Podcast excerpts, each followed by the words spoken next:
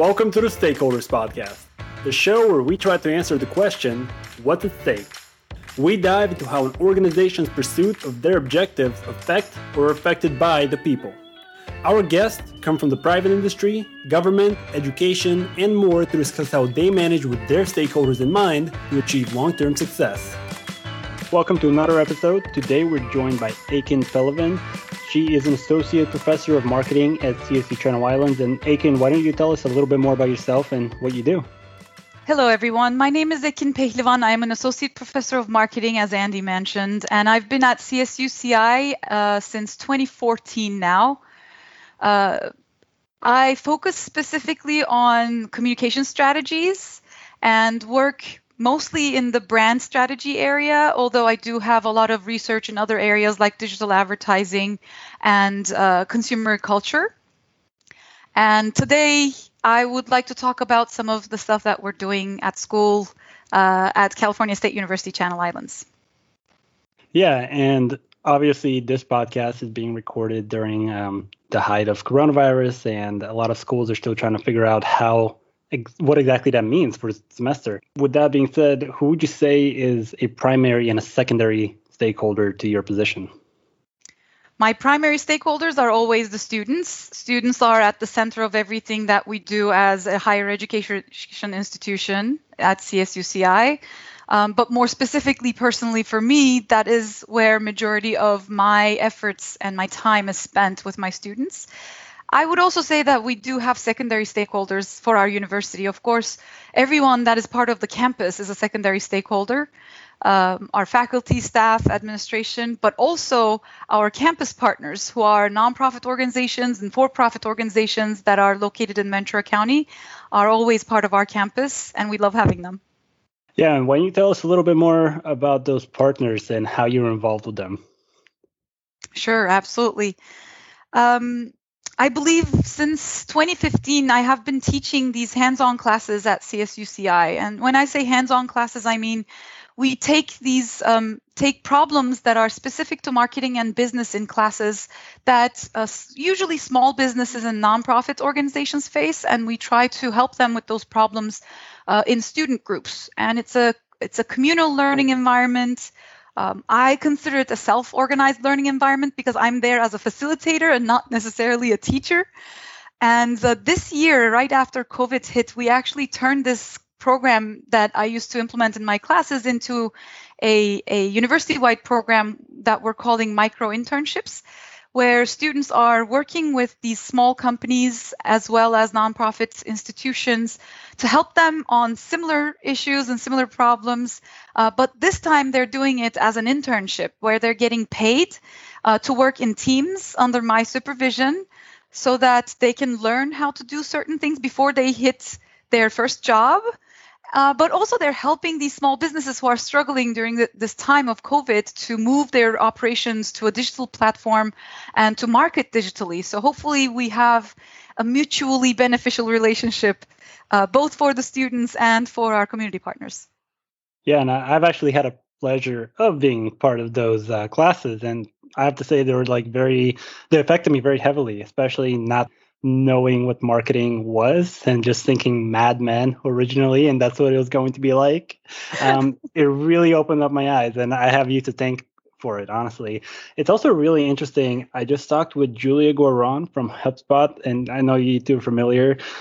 Her pursuit is a little bit more it's like she's trying to get into the classroom with HubSpot as a way to educate the students on modern technology. So it's really cool to see that's that's a great point, and we're seeing that with a lot more um, companies these days. They are trying to create their own academies or their own training programs, and they reach out to colleges and universities like ours to see if there are partnership opportunities. Uh, CSUCI AMA chapter has been chosen to be one of uh, 14, I believe, campuses that will be partnering with HubSpot. We are also one of nine campuses that is partnering with the Trade Desk to be able to use and learn from their platforms. We're trying to actually explore other partnerships that are similar to this with Adobe, um, Salesforce. So, in the long run, hopefully, we will have a lot more cross pollination between the industry and what you need to learn for the specific industries that you're interested in, and the college education that we hope gets you to not your first job, but your last job, right? That's the goal of college education to prepare you for your last job where you are the CMO. it's a good goal. I really, I really appreciate that. And have you identified between students and partners and everyone else that you kind of mentioned between who would be a primary and who would be a secondary stakeholder? Yes, uh, for especially this new program that we started, our primary stakeholders are still our students. That's our first goal. And with our primary stakeholders, what we're trying to accomplish is, I believe, at least twofold, if not threefold. The first thing is we're trying to make sure that they feel prepared for their first job. Because we know that you guys can do it, but we find that you guys don't feel ready to do it. So hopefully, this is um, this is warming the waters a little bit so that you test it out and you figure out what you like before you have to apply for that first job and do something. So that's my primary stakeholder still. And uh, in this specific context, the secondary stakeholder would be the community partners, mostly the business and nonprofits, uh, because we do want to help them, especially these days, but in general as well, to provide them with really research and data driven decisions that are related to marketing. Uh, depending on which school you're coming from and with, with school i don't mean an actual university i mean a school of thought you might have a different perspective on how you should do marketing. You might choose to do it from a very creative standpoint and try out a lot of things or you could try to do it using data informed decision making platforms and and and processes. So we're trying to hopefully marry those two in in one program and provide both our secondary stakeholders, which are the businesses and, and nonprofits, but also our students from you know, with both of those perspectives. Yeah, and I mean, in my opinion, you're doing a great job. Now, do you find that those groups generally have people or stakeholders that are more passive than others? And how what do you do to really try and reel them in to try to get their voice heard? That's a great question. Um, in the recent changes, in the recent six months, I would say the stakeholders, especially on the student side, who have been quieter, our primary stakeholders, have been a lot more alive and a lot more engaged. Um, I believe that is due to this transition to virtual that we all had to get used to. Um, it cleared some communication channels or some communication hurdles that were perhaps um, in front of us previously. So, yes, we do have challenges in bringing together these different types of stakeholders in one program. Um, however, I hate to say it this way, but the truth is, because we are all digital right now, uh, it actually, I think, helped us create a lot more commun- communication and, and a real feel of a digital community, a virtual community.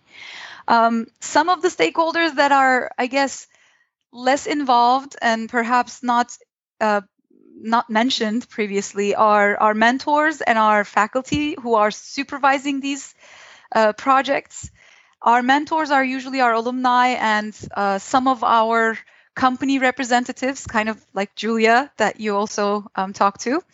Uh, we also have mentors who have graduated recently or a few years ago who are giving back to campus by providing help to the students who are dealing with specific issues that might be relevant to their areas. I think those two stakeholders are the probably the quietest ones. They are the ones that need um, a lot more engagement and you know a lot more invitation to join to join this community the students and the community partners are always very active because they are seeking something that's very clear and concrete for them i think. The students are seeking the experience and the community partners are seeking the outcome of what the experience will bring. So they are always very active and engaged. So you mentioned that students have a hard time kind of believing in themselves and that's kind of a main goal of what you're trying to achieve. Have you found that there's a specific tactic that works outside of the experiential learning that you have already been uh, doing? I mean, encouragement always works, right? I think that's a given. Um, but I find that letting people play with something completely on their own right without looking at what they're doing. And then meeting up with them and and trying to parse out any problems is the best antidote to to um, self-deprecating you know perceptions. So um, what i try to do especially in this micro internship is really to create specific tasks. So those tasks are specific enough that i can write it write it in a in a in an email to you or just tell you what it is. And then you go and explore and try to figure out for yourself before you come back at the end of that that week with all of your challenges and all of your problems that you faced. So you make mistakes. We all learn from that failure because i don't know everything. Nobody knows everything right? The idea is that we do things and then if we run into issues we figure out together and I've been learning a lot throughout this process as well. So I would say that I don't have a magic wand. I think it really is just taking a chance in a in a controlled and safe environment and failing in a safe environment so that you you know better next time. I know 100% that I learned like this, and uh, honestly, you put kind of like the foot down a few times, and I was like, oh, okay, that's not right. I have to learn. um, do you find that there are students that um, maybe need some influence from other people more than um, just kind of like listening to the professor say? Like some people need to hear it from someone else, and if so, who are those people? Absolutely. I think the best learning is when you start teaching others. You cannot learn just by hearing things. That does not work, or reading things, really. Um, so in the micro internship, we are trying to incorporate this in multiple levels. Um, one of the levels is the students who are in these teams teaching each other after they learn something. And uh, I really like seeing that. I really enjoy just watching somebody, another student who just learned something, teach it to another student who's going to learn it or do it. Um, and in a small group of students, this is much easier to do. There's a lot more um, overlapping and, and shadowing when we're doing research, especially, or when we're learning tools. Um, so far, that has been how we all learned. I mean, you know, one student learned a specific tool to do a specific task, and then the next team who was going to do the same task basically reached out to that student who have done it in the past and just asked for guidance and help. And and uh, I just listen to to what they teach me. So I learn with them, which is amazing. The second group of people who really help our learning are our, our industry mentors, I would have to say. Our industry mentors are people who have been working, so they have different types of experience than all of us do. Um, they have been working in these very specialized areas so they focus on one thing and go deep in that into that thing rather than knowing a lot of things uh, in a very superficial way. So if a student has something that is very specific to a specific task or, or a role in an agency or a company, we get in contact with our industry mentors and ask them that specific question. And they usually guide us in the best way possible by talking about their own experiences, right? It's not a talking head of the professor who's maybe reiterating some some textbook or something that they've read in the research. It is some someone who has experience and reflecting on that experience to tell you what they did right what they did wrong and what they learned from it. Those types of um, learning and i don't know if people call that education but i do i think are the ones that stick with you the most. The stories that people tell about what they learned and how they failed it also makes you feel like failure is okay you can fail and still be successful because you have an experience in front of you that has been talking about those failures and also the successes that they achieved. So I'm hoping that it will grow into this community of people who are, you know, peers of each other sharing anything that they learned on the same platform. No, and I imagine you, you, you mentioned the story and how you remember that. I, I, imagine it's very similar to how you have those techniques. You remember your ABCs or the Doremis or whatever it was when you were yes. a child, and you tell like a little silly story to remember it. And it's very much like that. And I've come to realize it as I grow older that everything's a story, and the more you retell it, the more it kind of sticks with you. Right, um, that's true. That's that's a very good point. Now, as far as CSU Channel Islands, do they participate any CSR initiatives? Obviously, they're a not-for-profit; they're a part of the government, so they are sort of a CSR themselves com- company altogether. But is there anything specific that stands out to you that maybe you want to point out specifically? So, California State University is a public university, and the main mission is to serve their um, their regions of service. Our region of service composes of Ventura County, Santa Barbara County, and parts of LA County as well, as long as we have interested students. Um, and we are a mission driven organization. We are a mission driven educational institution, which means everything that we do is part of our social responsibility. Um, the university engages in a lot of community work uh, in Ventura County in different levels.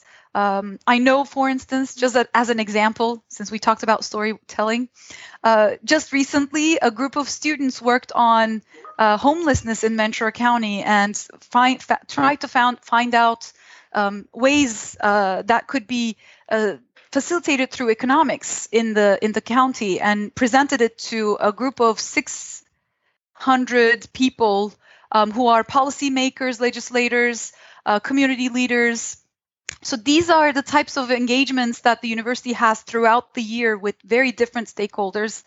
I don't know all of them, but I knew that there I know for a fact that there are multiple versions of these activities that are happening all around campus. And obviously these are all extracurricular activities, correct? Yes, these are all extracurricular activities and some of them are um, student engagements, and some of them are done by faculty, administration, or staff. I know there's another one coming up very soon um, with two faculty members who are focusing on African American uh, artists uh, and their contributions to to the U.S. culture. That, that is a community event, for instance, yet another one um, that is meant to uh, bring this type of discussion and discourse to Ventura County. Um, these are these are extracurricular events for students, but they are also co-curricular events. They follow what we aspire to teach or are currently teaching, um, so that we can supplement your classroom learning, you know, with those types of events that are not inside the classroom and maybe stick with you more after you graduate. And, and you know, a thought just came to me as you were talking about that. The way you're talking about this is that you're approaching this, it is very stakeholder theory related just because you're not trying to make a graduation farm out of your classes. You're trying to actually give back value to your customers slash students who are paying you money to actually go out and get a job instead of just appeasing whoever might want you to be a graduation farm basically so that, that that's really cool. It's, it's the co-curricular activities create this environment for people to succeed. I really like that. In, in my opinion as well, you are a very giving person. You care a lot about your students. Thank you.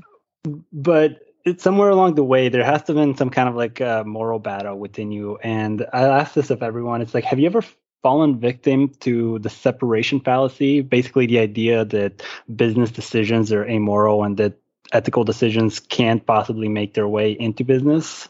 And would you be able to dive into a little bit more if you have? I think we all fall into that fallacy when we are in our default state. So, um, if we are just going with intuition, I think that's the basic intuition that most of us have.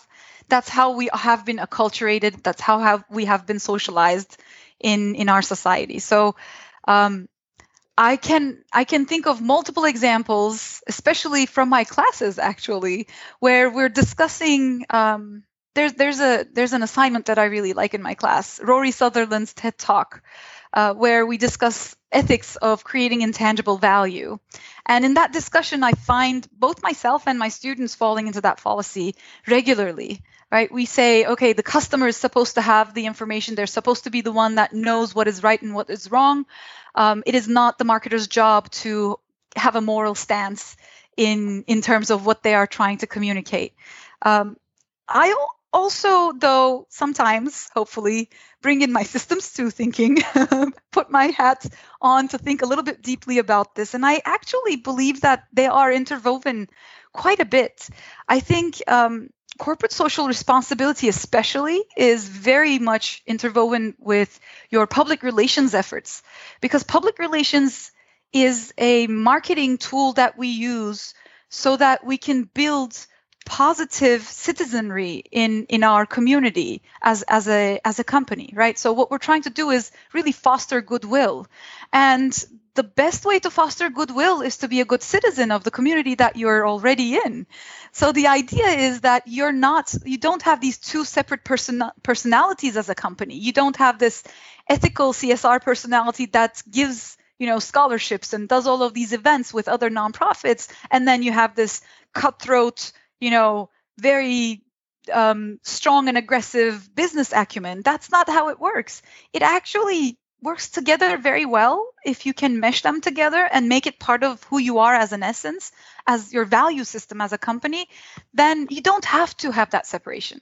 It's just part of who you are already. So you just act the way that your values guide you, and you find yourself in a situation where you don't have that separation in your mind it's not easy to get there, but I think with reflection and deep thought, um, leaders of tomorrow, like yourself, actually are there or getting there very fast. So I'm I'm excited for the future.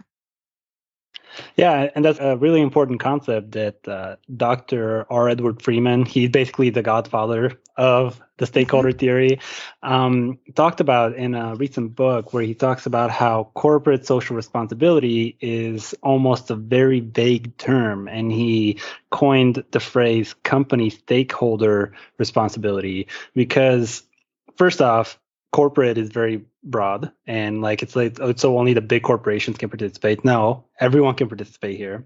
And social can also be very vague. But what you can do is this, for your stakeholders is that you can actually think uh, pre-revenue before your revenue comes in how can you actually do the most good?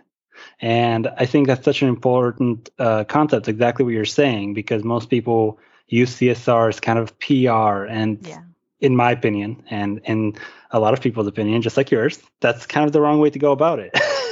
I completely agree. And, you know, we're actually seeing a shift in all disciplines in that direction where we're combining our, um, our ethical principles with our business acumen. Uh, I see that in, uh, you know, a very basic example. Kotler recently uh, not really that recently actually published a marketing 3.0 which focuses specifically on how to be good citizens as companies um, and give back to the society and gain from that as a company as well. You don't have to just compromise. You actually would be adding value to who you are if you are adopting these ethical principles. So i really like the way that you put it. Yeah i completely agree with that Thank you. I appreciate it. And Ekin, I really want to thank you for being a guest today. Um, it's always a pleasure talking with you, uh, being my professor to now continue teaching me post graduation. Um, is there anything else you'd like to say before we uh, end off today? As always, it's always a pleasure to talk to you. And uh, what I really want to say to your listeners is that life is full of opportunities the ones that you take, even if you fail at them, will always stay with you. They will be what you remember at the end of your days. Um, so don't be afraid. don't be afraid to take chances, try out stuff, and then fail at it, because there will always be a, a different time when you can, ex- you know, expand and do it better. Very well said. Thank you very much again, and I'll see the rest of you in the next episode.